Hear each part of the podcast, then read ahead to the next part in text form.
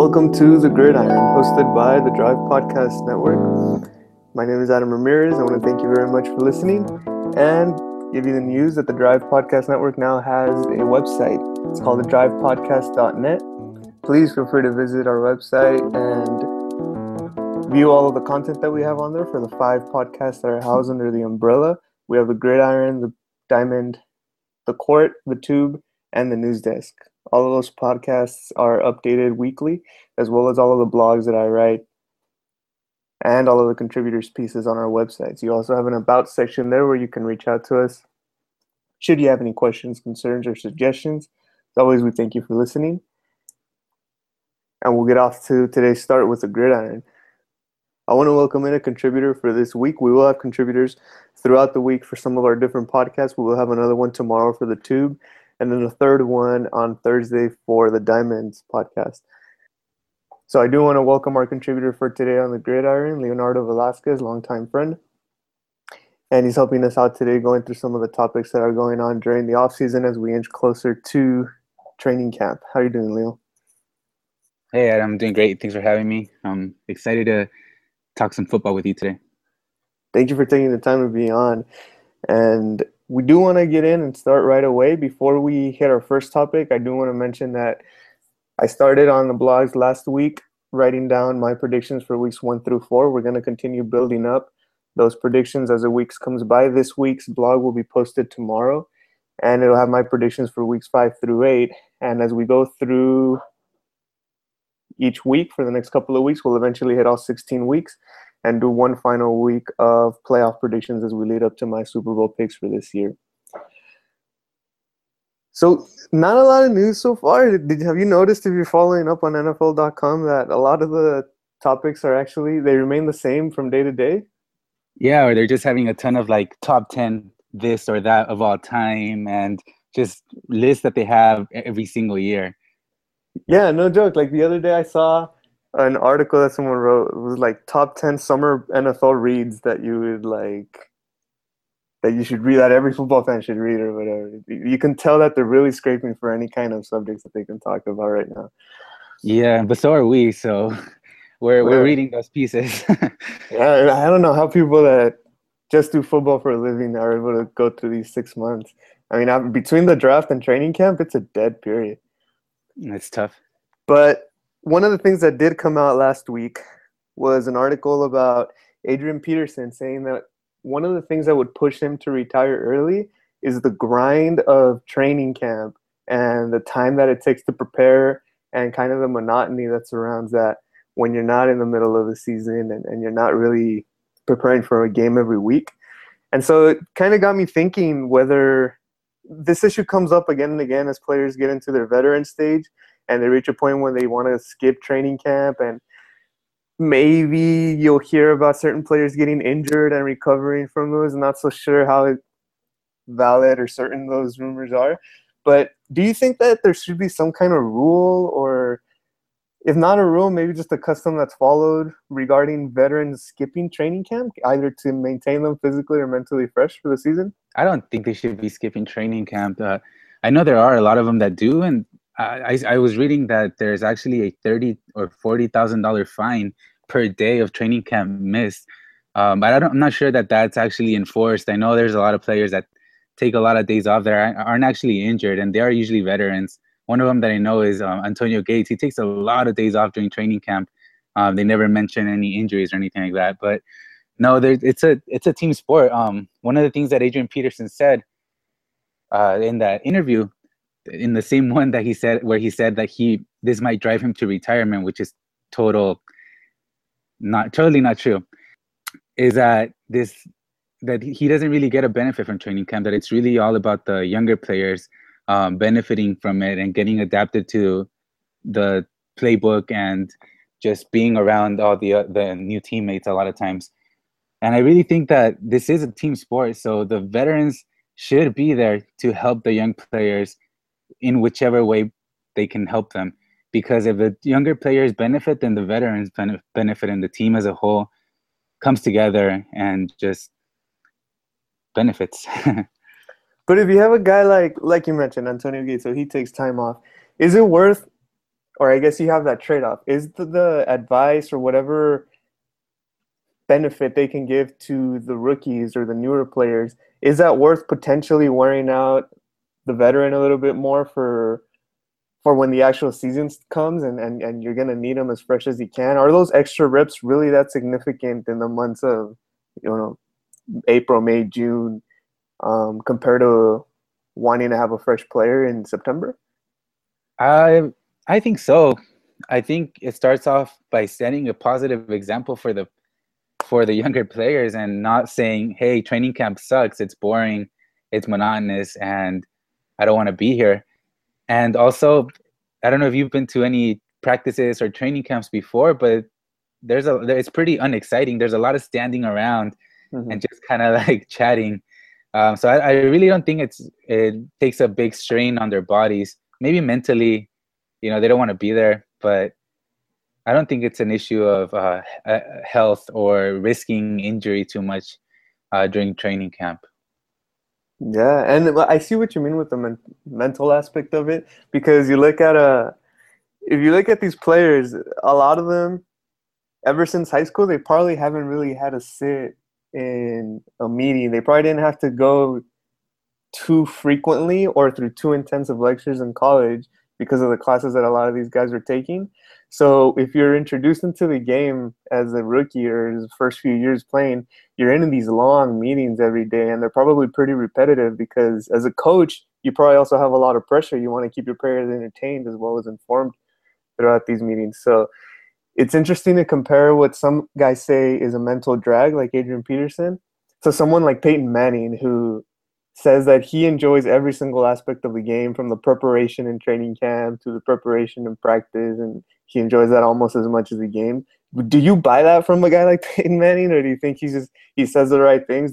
Do you think there's guys out there that actually enjoy this entire process?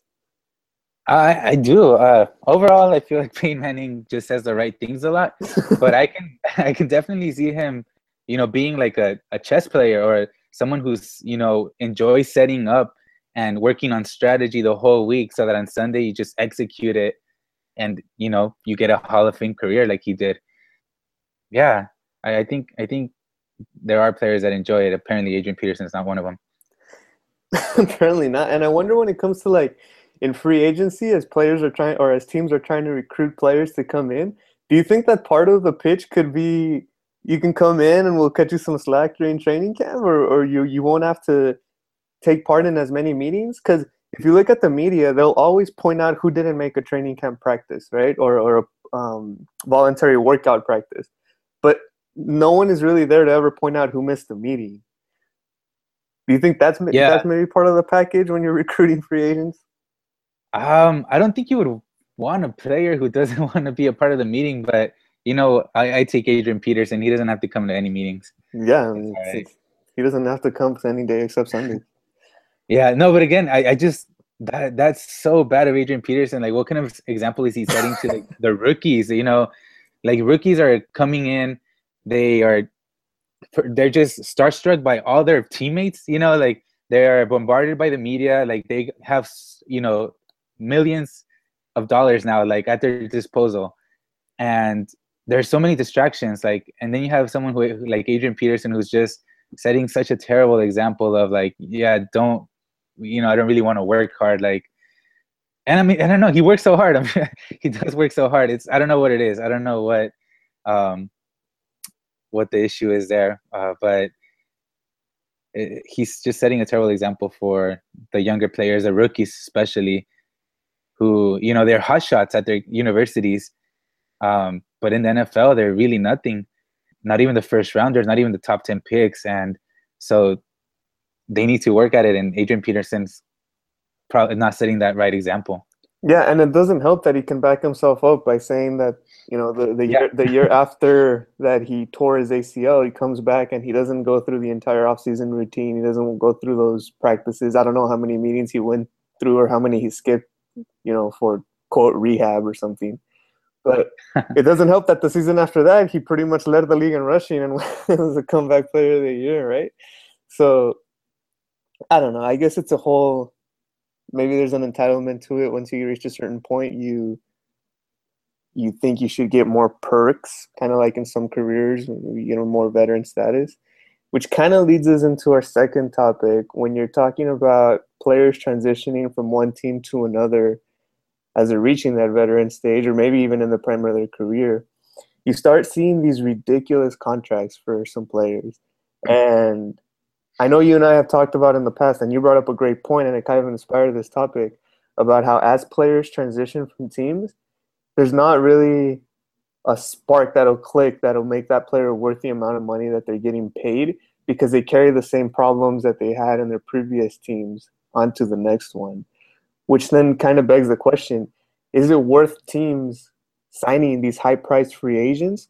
Or should you go more with like a New England style where they, they don't really go after the big names, but they get the Julian Edelmans and the Chris Hogans they got this year, the Danny Amendolas, that just do enough um, to kind of earn their spot on the team.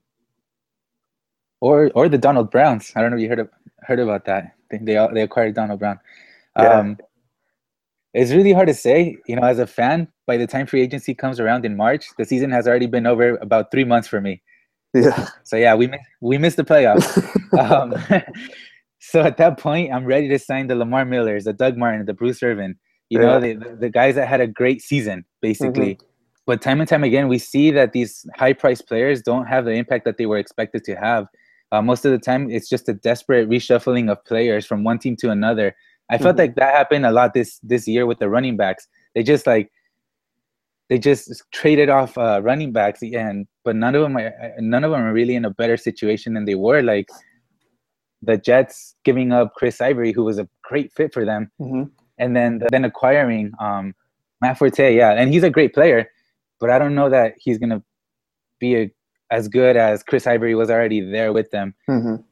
But anyways, and then yeah, so they they they take like these players who had one good season, like Doug Martin this year or two years ago, DeMarco Murray, who we all knew was just part of a system of amazing an amazing line that even Darren McFadden, who I think is a great player, but um, is in his later years, he he did great with them with that line last year as well. And the other situation we see is a lot of teams just outright reaching in desperation to fill a position of need, such as uh, the signings of Marvin Jones and Brock Osweiler this year. I mean, that contract that Brock Osweiler got was just ridiculous. He has done nothing. Mm-hmm. I don't know if he's won a game, or yeah, I'm sure he has, but not himself. You know, it was a defense, I'm sure, right, that won it. Um, and it's a rare situation when you get when you see a top player leave their team in the in the prime of their careers, they get paid and they perform just as expected. This has happened in recent years, and the only the only time I really have seen this happen is uh, Peyton Manning and Darrelle Revis. Darrelle Revis is like the epitome of like a good free agency uh, pickup. You know, um, like he, we all knew that he was going to succeed in Tampa. We all knew that he was going to succeed in New England, and he'll probably succeed again in New York. Um, but that's what I'm trying to say. Like we all kind of know what free agents are going to succeed and what free agents are going to be overpaid. Like we, we all know that uh, DeMarco Murray is going to have another terrible year. You know, well, that's my opinion, I guess. But I, I knew this from the beginning. I promise. I might have mentioned it to you that that I thought he was not suited for the for the offense of Philadelphia, and apparently, from what I've seen and from what I've heard, uh, the Titans run a similar offense, especially with Mariota uh, under center. So, who would have thought? Yeah, who would have thought Ryan Mathews was going to outlast him in Philadelphia? Huh? Other uh, than Ryan you, Mathews sorry. yeah, yeah, no, he is perfect for that offense. He's got the size, the speed, he's got it all, man. He just doesn't have the, the calcium in his. He's bones. their number one right now, right? Yeah. It's either him or Sproles. I don't think they have anyone else. Yeah, he'll get injured. They're gonna have to. they're gonna need a backup, and it can't be Sproles. But um, yeah, again, it's just it's it's it's hard to. Yeah, cold hard facts. They're usually not worth it. But as a fan, of course, you want to bring in you know the top guys of that last year. Yeah, exciting. Yeah, well, and if you look at like a team like the Jets, you know, they got. I don't know that their acquisition or acquisitions were super like praised when they did it in terms of getting Brandon Marshall and Eric Decker last year. But I would say that those are like unusually good signings, right? Yeah. Um, Brandon Marshall was a trade, and Eric Decker. Man, I told you from the beginning too. I I, I had that guy on my fantasy team. He was going to be a beast. Um, and he did good. He he had like a touchdown or 100 yards every game. Yeah, they're they're good under the radar signings. Um, that which is what you need. You've told me like all, you always tell me about the Seattle Seahawks how they're so good because they don't pay their players or they haven't had to. They've had a whole bunch of great drafts, right? Mm-hmm. Um, so that's what it takes. That's really what it takes, more than just the one good or not one good, but one big name free agent signing who's going to eat up all your cap space. Yeah, but and it's difficult because if you're a team like I don't know Miami this year, right, who paid Olivier Vernon or um, who paid Ndamukong Suh a couple of years ago, or New York this year, who paid Olivier Vernon and a bunch of other acquisitions there on their defense. What do you do with all the money and not go after the high price free agents? Like you mentioned, almost to like appease your fan base, you have to at least take a shot at these guys. And who wouldn't? you kind of have to do it because if you, yeah, yeah, like the Seahawks, it's interesting. We bring up the Seahawks all the time because of their model and the Patriots as well. But those teams mm-hmm. have never been in a position where they have where they're leading the league in cap space, you know? And it'd be interesting to see if they were what they would do with that money. Because it's hard to it's hard to look at your fans in the face after lo- a losing season saying, "Oh, we could have spent 20 million dollars more, but we don't subscribe to that philosophy." The Patriots recently did it with Darrelle Revis. I think they paid him like 20 million, right, for that one year, and then they went to the Super Bowl. But and they won it, and they didn't want to pay him after that. They'd rather let him go to a division rival. Yeah, it's unreal. Yeah. And with that brings us to the free agent situation in New York. What is going on with Ryan Fitzpatrick and the Jets? Are they going to take care of this? Oh man, I don't know. I, it's it's pretty, you know, it's already pretty late into the process. Um, I guess minicamp is more for the rookies than the veterans. So it's, uh, but you know, minicamp already passed and training camp is about to come up. Um, I'm really hoping they get it done. I, I was I, I watched a lot of uh, Jets game last year because, like I mentioned, I had Chris Ivory on my fantasy team. Something that I was super proud of last year because I drafted him because I believed in him. I scouted him, and nobody believed in him. And I also had Eric Decker. I forgot about him. Um, I think Eddie they were really.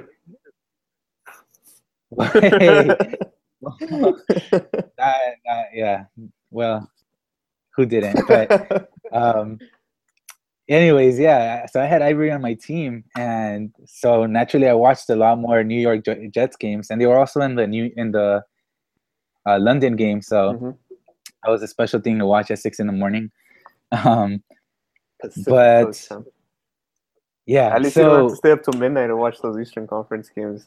That's NBA. True. Oh, I know. Yeah, that's true. Um, so yeah, so while I was watching these all these New York Jet games, like I I love what I was seeing from Fitzpatrick, you know. Um, but now that I think about it, I went back and researched uh, how Ryan Fitzpatrick had performed, and I realized that the only reason I really like how how the Jets offense looked was because I had low expectations of the Jets uh, quarterbacks and low expectations of Ryan Fitzpatrick. But yeah, looking back, this is Fitzpatrick's best statistical year, and it's not even that great. Um, and he definitely doesn't deserve the money he's asking for. He's asking for the twenty million dollar, you know, a year contract that every other top quarterback is getting. But um, for this past year, he Ryan Fitzpatrick scored 31 touchdowns, which is very very solid. Like it's very good. Like you'd probably be happy if your team's quarterback uh, scored that many touchdowns. But he also threw 15 interceptions, fumbled five times, and did not even break the 4,000 yard mark. So I guess my updated view on this matter is that Fitzpatrick is asking for way too much money. Um, but really, what's going on here is that the Jets don't really have another choice. And basically, if they go with Geno Smith or the other quarterback they recently drafted, then they're not. They're basically throwing the season away in my eyes, and probably I don't know. I, I think they are throwing the season away without without Ryan. Um, But if you look just just in a vacuum, and you're talking about like what who deserves it and who doesn't, if you had to give twenty million dollars for one year to either Ryan Fitzpatrick or Brock Osweiler, who do you take? Right, so Ryan Fitzpatrick, but he's also not asking for he. I think Ryan Fitzpatrick is specifically asking for a contract. I think the Jets were willing to pay him the the twenty million for one year or something like that. Oh, I thought it was the opposite. I thought that he wanted the one year, and they just didn't want to pay that much for one year, which would be very foolish on the Jets' part because they're not planning on keeping Fitzpatrick for more than one year. I would assume because you eventually have to bring up another guy. Yeah, no, yeah, he's he's at thirty three. He's too old. Yeah, and. Geno, Geno Smith isn't your future. So what, what's your game plan here? well, they they drafted another guy, right? Um, this year or last year? Yeah, yeah, but even then, like, it, I don't know. I mean, it, he could turn out to. It's like the Raiders, right? They have Connor Cook in the fourth round, and they're saying that he's looking really good. So these late later round quarterbacks could pan out, but that's not a that's not a sustainable plan. You know, I think the Patriots are more of a plan with Garoppolo behind Brady, and he probably doesn't have any chance of getting in for the next couple of years. Yeah, no, that, and that's why that's what makes the whole like situation so like annoying that they need him. Yeah. they just need it. They just need to like get it together because the Jets are good for Fitzpatrick and the, and Fitzpatrick is good for the Jets. You know, at least for like the next two years, uh, because Fitzpatrick is he's just very co- like solid and you know comfortable, and that's what you really need with a great defensively led team like the Jets. Like, the Jets were number uh, ranked number five defensively last year, and basically the reason that Fitzpatrick did so well is because he had so many opportunities because the Jets kept on stopping the other teams, Mhm. and then there was no pressure. They had a good running game, so I think Fitzpatrick probably knows that he's not that good, but he also knows that he's the Jets' only option Yeah, and if they want and you're kind win. you're kind of on a ticking clock here because that defense is only going to get worse. You're losing players every year, and players are getting older every year. And Brandon Marshall and Eric Decker are only going to be sustainable. Their legs and their arms are only going to be sustainable for a certain amount of time. So not not to hit home here, but they're in a very similar situation to the Chargers. Philip Rivers is only going to be there for a few more years, so it's a win now kind of situation, and they're not approaching it the right way. Exactly. You know, yeah, that's exactly what's going on. I think they have like another two or yeah, one or two good years left on that defense. As in, you know, they'll still be good, but not top five, you know, defense forever. Yeah. Right? Right, right. No, and like you, like you alluded to earlier, this could just be a facade for another veteran player trying to skip training camp. we'll see. Um, with that, we're gonna go ahead and wrap up this episode of the Gridiron. I do want to thank you, Leo, for taking the time to be on as a contributor this week. We hope to have you on many future episodes. In the so, as always, please make sure to visit the drivepodcast.net. Website is up there along with all of the contributions from everyone and all of the podcasts that are housed under that umbrella. Uh, any last comments, Leo, before we wrap this up? um yeah, I had a question. Who who is your biggest bust uh free agency signing for this year? Do you have one or up, My- up the top of your head? Or not? Biggest bust free agency signing. Yeah, the guy that, you know, got paid and is just not gonna perform at all. Hmm. Uh, I really think that Miami picking up uh, Mario Williams was a Mhm. mistake because you're you're beefing up your pass rush for sure, but I think you're getting Mario Williams two years too late. I think that he's gonna be kind of in a similar situation to what Justin Tuck was when the Raiders picked him up. A guy that was a dominant force on defense, but when he got to the Raiders, he had maybe half a season that was really awesome, and then uh, just kind of whatever games after that. What Justin Tuck did have was a great leadership mentality to help out some of the veterans on that young Raiders line, which I don't see Mario Williams having. He kind of has a little bit more of a diva attitude. So I think that's going to be a bust for the Dolphins.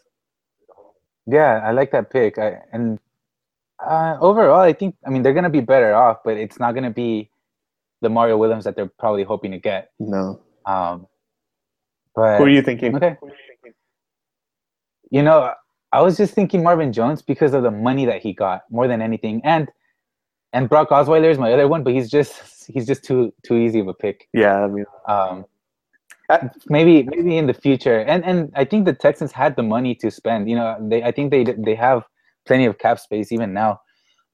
But um, Marvin Jones, he's such a second wide receiver to be getting paid uh, first wide receiver kind of money. But well, we'll see. yeah, and and really, like, I hope Osweiler proves us wrong. Just because I feel for the guy, he had to sit behind Manning for like three years, always hoping that Manning would take some plays off at the end of the game. And I, I don't know if you remember that sight of him putting on his helmet a year ago and getting ready to I go do. on the field, and then Manning just like cuts him off, and he's like, "Wow, wow that sucks." Um, yeah, so I'm I'm hoping he disproves us, but from what I saw with him at, at the quarterback helm with a great defense in Denver, um, it just I, I don't think that's gonna happen. But yeah. another one that just popped into mind is uh maybe Travis Benjamin of the Chargers. Well, so the thing is, now the thing is that he didn't get overpaid. Like he didn't get paid a ton of money. I think he's making six million a year, Yeah, which is not not as much as like eight, nine, ten million year, dollars a year that other people are making. he got paid. He got paid But- just enough to get injured before he can score a touchdown this season. Oh, we'll have to see about that that one. All right, man. Thank you so much. Uh, I had a good time, and I hope to uh, make the cut for future podcasts. We'll see, man. No, thank you. Thank you very much. Please look out for weeks five through eight in terms of my predictions for the 2016 NFL season. Visit us at thedrivepodcast.net. Drop us a line if you ever have anything to say, suggestions, questions, comments. Looking forward to hearing them. So, thanks again, Leo. We appreciate everyone listening to this podcast. Tune in for the rest of the podcast, the remainder of this week, and in the future. Thank you.